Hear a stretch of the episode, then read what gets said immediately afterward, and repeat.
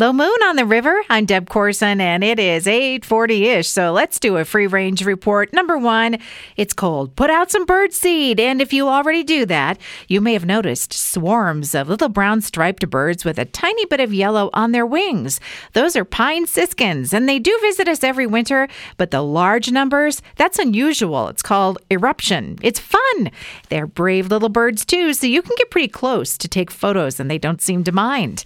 Unlimited trash and Recycling Week in Meridian. Just leave this stuff curbside. And for scheduling everybody here in the Valley, it's normal this week because the first, a holiday, falls on a Saturday, so there are no changes or delays.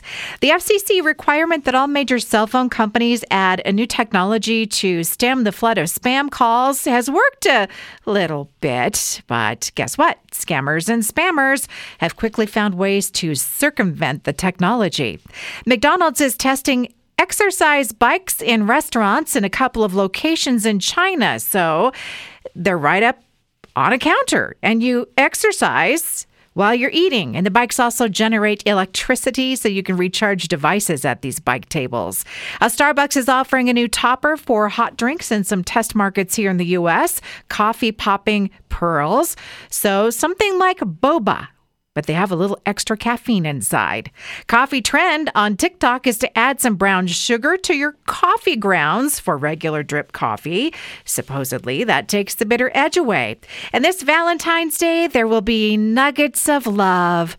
The Tyson Company will be offering heart shaped chicken nugs in the frozen food aisle.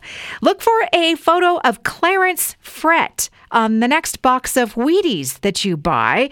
Now, I know you don't know who he is, but this is the guy. He has eaten Wheaties every day since 1943, and it was his wish for his birthday to be featured on the box, and he is turning 100 years old. And Idahoan brand potatoes are encouraging us to play with our food on Twitter, mashed potato sculptures. And they point out this is a way warmer way to build a little snowman. That's a wrap on the Free Range Report tonight. You can get past editions at riverboise.com and riverevenings.com.